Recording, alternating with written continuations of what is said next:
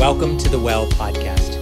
We hope that this message will help you grow in your faith and give you practical ways to strengthen your relationships. To find out more, visit thewell.ca. A friend of mine was telling me a story the other day about going uh, to visit her grandmother.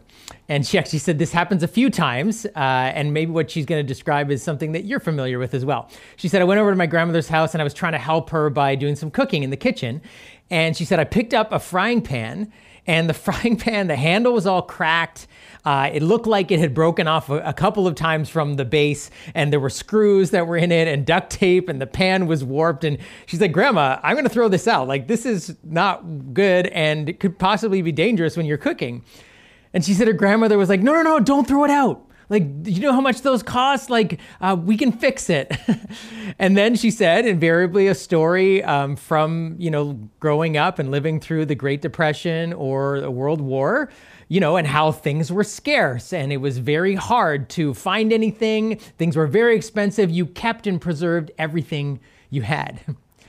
you know, it was a sense in which her grandmother, after, you know, um, what was a very necessary thing for a period of time through a crisis like the Great Depression or World War had become a way of life for her now, even when that way of life wasn't necessarily needed anymore, and possibly might even have been dangerous to her in the case of the frying pan.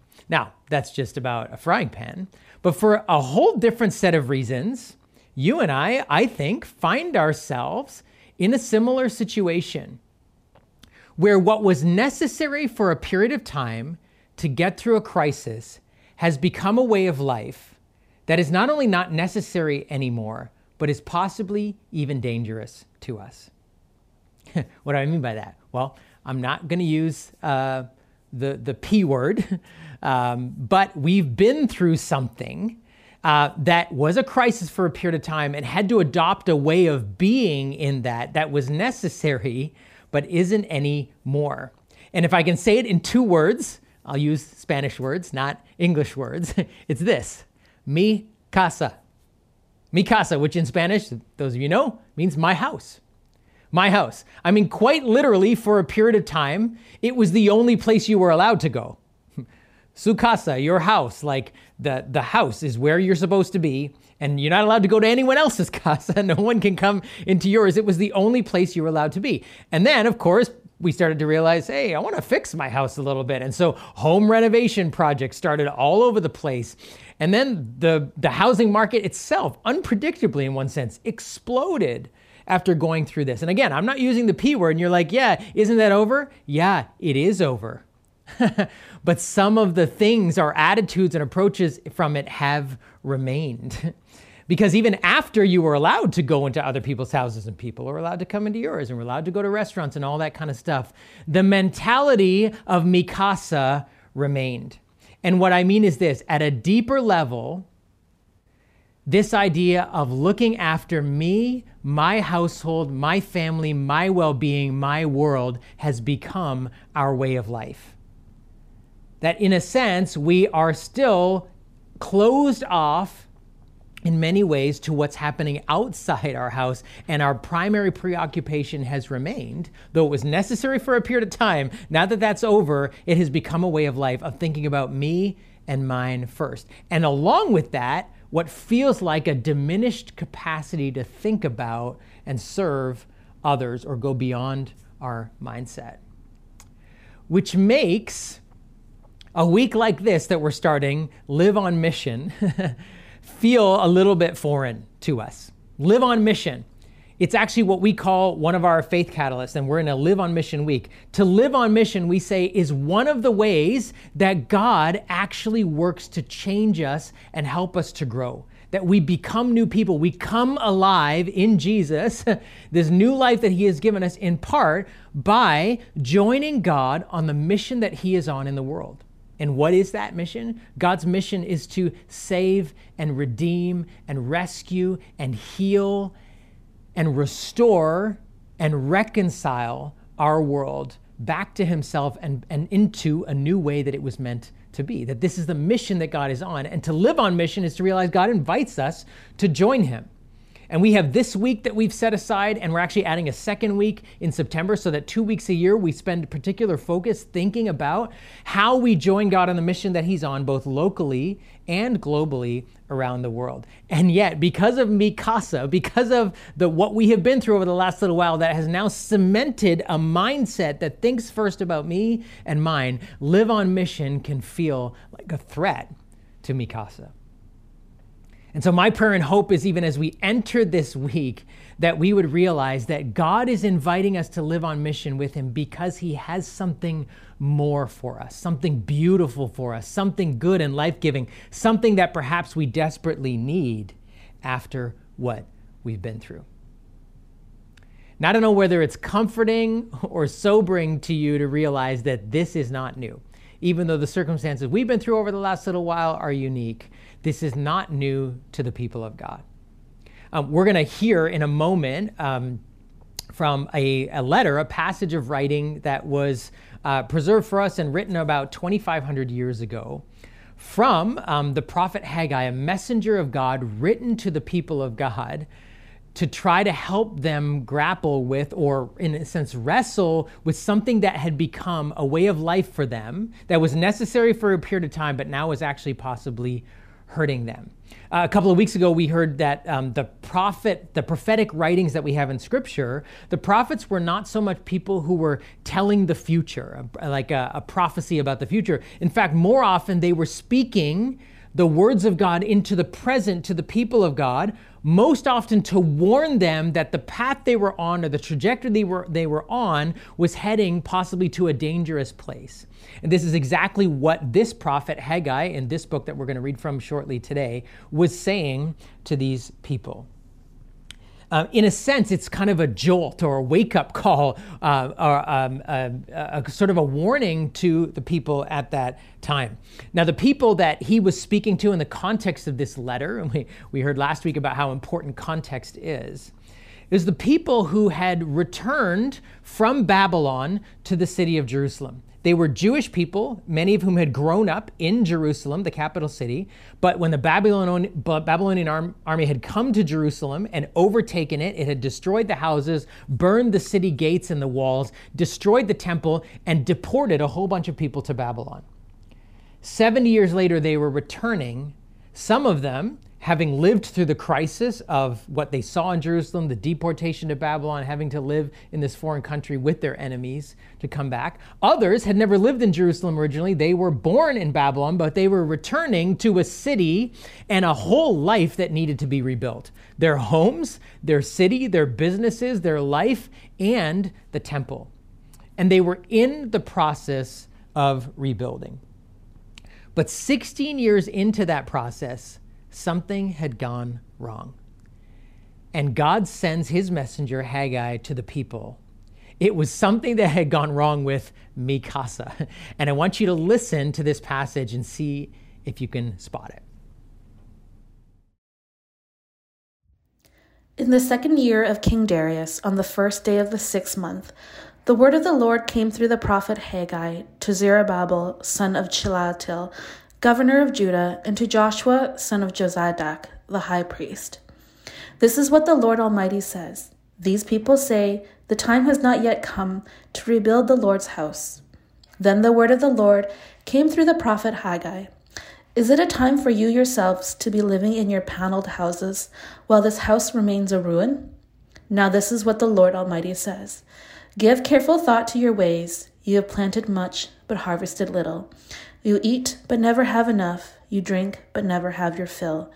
You put on clothes, but are not warm. You earn wages, only to put them in a purse with holes in it. This is what the Lord Almighty says Give careful thought to your ways. Go up into the mountains and bring down timber and build my house, so that I may take pleasure in it and be honored, says the Lord. You expected much, but see, it turned out to be little. What you brought home, I blew away. Why? Declares the Lord Almighty. Because of my house which remains a ruin, while each of you is busy with your own house. Therefore, because of you, the heavens have withheld their dew, and the earth its crops. I called for a drought on the fields and the mountains, on the grain, the new wine, the olive oil, and everything else the ground produces. on people and livestock, and on all the labor of your hands.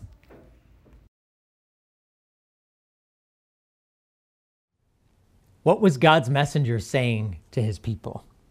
if I could summarize it in a sentence, it was like God saying to them, Hey, you've forgotten about mi casa, my house, God's house. And this maybe sounds arrogant, right? Of God. It's like God saying, Hey, you've forgotten all about me. Pay attention to me. Look at me. Is that what's going on here? There's actually, like, stay with me because there's far more to this story. There's a deeper level to this whole conversation, in a sense, that God is having with his people through his messenger, Haggai. Part of what we have to figure out is like, what happened here?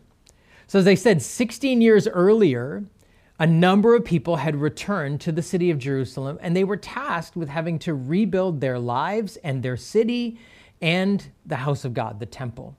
And they had come back with this kind of a sense of excitement and, and vision and hope for being home again, or for some of them, for the next generation to see what home really was for the first time. But it was a monumental task of having to rebuild everything at the same time. We know actually, and we looked at this passage at the beginning of this year together as a church, but we know if you read a little bit earlier in scripture, they started with the temple. And the reason they started with the temple was it was a way of saying and recognizing for themselves, hey, we need to rebuild. We have the, a monumental task here of rebuilding our whole lives. We're going to start with rebuilding our lives around God and God's house and God's presence and, and God being with us and starting there, starting with worship, putting God at the center. And He will, with His help, we will do all of the other rebuilding that has to happen. So they started, they laid the foundation of the temple. But after that, history tells us they stopped. They stopped. Why? Well, they started building their own homes after that. And that just became all consuming. They had lots of time and energy that they had to put into their own homes, and they neglected the house of God. Now, God's house here, I'm, you know, literally means the temple in a sense. Um, but the, the idea of God's house for the people of God meant much more than just the temple. Um, the, it was it was not like a, um, just a building. It was symbolic of the the way that God, like God's house and God's perspective and what it meant to have God at the center of their lives. um, it was a life built around God's ways, God's values, God's purposes, God's plans. That's what the house of God meant to them. And that's why God had told them from the beginning start here with my house. and yet they gave up after a period of time. And the prophet comes to them in a sense with a bit of a jolt, saying to them, and he says a couple times in verse 5, verse 7, give careful thought to your ways. Give careful thought to your ways. In other words, guys, wake up, think about it. Look at what is going on in your life. You started here putting God first, building this house, and now you've built your own houses. Now pay attention, but look at what's happened. In other words, you've put so much energy and time and effort and heart into your own house, but think about it. And he goes through a list. He says, Give careful thought to your ways. In other words, think about your life. Isn't this true? You've planted much, but harvested little. You were hungry and you ate, but you're hungry again. You drink, but you're never fully satisfied. You earn money and you put it into purses that have holes in it. And you think, where did it go? Right? This idea of purses with holes in it. It's like, we're, we're working so hard to make money. Where did it all go? Maybe some of you have had those conversations recently with yourself or your spouse or whatever. He said, Think about your ways. You're putting so much energy into this. You're planting a lot. You're working hard, but it seems you get back less than you're putting in. You eat but you're never fully, you're always still hungry. You drink, but you're never fully satisfied. You earn money and it seems to disappear. Where did it all go? He's pointing out, he's helping them see, think about it. There's a futility and a perpetual striving to all of the energy that you're putting into mi casa, my house, my life, my well being. Think about it for a second. Where does it go? There's a futility around that. And he actually says, why? Why does that seem, and, and maybe even as you're listening, you're like, yeah, that kind of describes some of what I feel at times in my life. All this energy poured into getting less back from the work that I'm putting into. Hungry, but, you know, eating, but never, but still hungry again. Drinking, never satisfied. Where did the money go? He actually gives a couple reasons for it. One is, in a sense, it'll never be enough. It'll never be enough, right? You eat because you're hungry, but the next day you're hungry again. You drink, but you need to drink again. You keep earning, it keeps disappearing, so you have to earn more, and it keeps on going. In one sense, he's pointed this out the, the futility that you feel, the striving, and I'm trying to get you to see, think about your life. Isn't this true? Why is this true? Because you're chasing a lie. It'll never be enough this idea that like okay just let me get settled. You know i just need to make sure i've got my house in order and earn enough money and uh, you know have all of my needs met. And then i can think about other people. Then i can think about beyond my doors. Then i can think about what god wants for my life. He's saying you're chasing an illusion. You'll never get there. It'll never be enough. It'll always feel like you need more. But the second reason he gives to that feeling of striving and never quite being fulfilled or satisfied is one we're probably less comfortable with, but is right here in the text. Because God says, because I'm standing in the way. I'm not letting you do it. He says this what you brought home, I blew away. right? He's pointing, he's saying, think about it. You're striving, and he says, actually, I'm a part of this equation too. I'm not letting you just look after you and yours. I'm not letting you get fully satisfied in what you're doing with your life. To which we're like, well, isn't that mean of God? Is God selfish? Is it like saying, hey, I'm not going to let you build your house because my house isn't finished yet and you can't build your Is that what God's saying? I mean, it's kind of like we might think, oh, this is who God is. But I think there's something, a couple of things really important to, to remember. Actually, this the temple, when it was built the first time by King Solomon uh, a few hundred years earlier, when Solomon finished building the temple, he said something very profound. He's like, as if God could live in a house built by human hands. I mean, even the heavens can't contain God. How much less a building, right? God doesn't need a house to live in, and therefore he's homeless and he's non existent or something like that. In fact, there's another part in scripture where God says to his people, If I needed something, I wouldn't ask you. Which sounds a bit, you know, snarky, but it's actually the most beautiful words we can hear from God. Because if God needed us, then we're in the most terrifying codependent relationship of all time, where we need the God of the universe and the God of the universe somehow needs us. He's like, I don't need you. I don't need a temple. I don't need a house. I would, if I needed something, I was hungry, I wouldn't ask you. So what's this about? Why is he saying to them, hey, is it right that you live in your house with everything's finished and the way it is, and the house of God is still in rubble? Is that right? Give careful thought to your ways. What you're bringing home, I blew away. I won't let you. Why? If God doesn't need anything from us, as one person has said, but he wants things for us, then what is this about? Why was he telling them to reprioritize the house of God? You need to make my house first on your list. It's like he's saying, so that you don't become a people so selfish, so insular, so deaf to the needs and cries of the world, and so consumed with the stuff of life that cannot truly ever satisfy anyway. right? God not allowing his people and us to just fully throw ourselves into what me and my household need. Mi casa, what I need, what I want, and not just the building of the house, but the focus on myself, my daily needs. The reason God is good for not letting us fully feel satisfied is, is the reason He's part of maybe us feeling like there's a futility to that if we just keep striving to do that, is because He's rescuing us, warning us, keeping us away from becoming people who are so insular, so selfish, so deaf to the needs and the cries of the people around us and keep on running on this treadmill of trying to satisfy our own needs. Which is why years later, when God became a human and had no home and didn't carry a purse and didn't run a business or own a piece of land that he could make money for himself, Jesus Christ, he said this Seek first God's kingdom, and everything else will be added to you as well. This is a matter of where your heart, your values, your passions, your desires are first. We need to eat. We need to drink. We need to work. We need to study. We need to put a roof over our heads. Like all of those are good things. If we don't have them, we can't live. We need them. But this is about priority. This is about where our hearts go. This is where our passions, our dreams, our energies, our striving goes into. Jesus, years later, put in more clear words what God was saying through the prophet Haggai here put my house first. in a sense, it's like if, if Haggai spoke Spanish, right? Uh, he, was, he would be encouraging us as the people to say to God, God, tu casa es mi casa.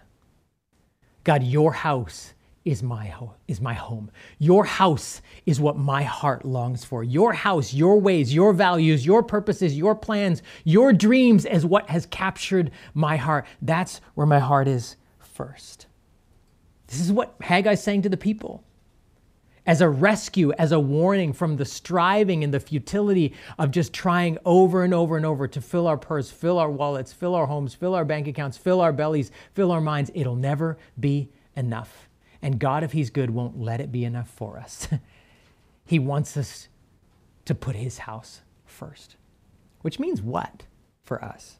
I mean, you know, like we don't have a building, you know, so we're not under any illusion that this means about. We have to make sure we're all building the church, the house of God in that sense. What does this mean for us as the people of God? Well, for sure, for us as the well, we don't own any buildings, so we're under no illusion that that's what this means.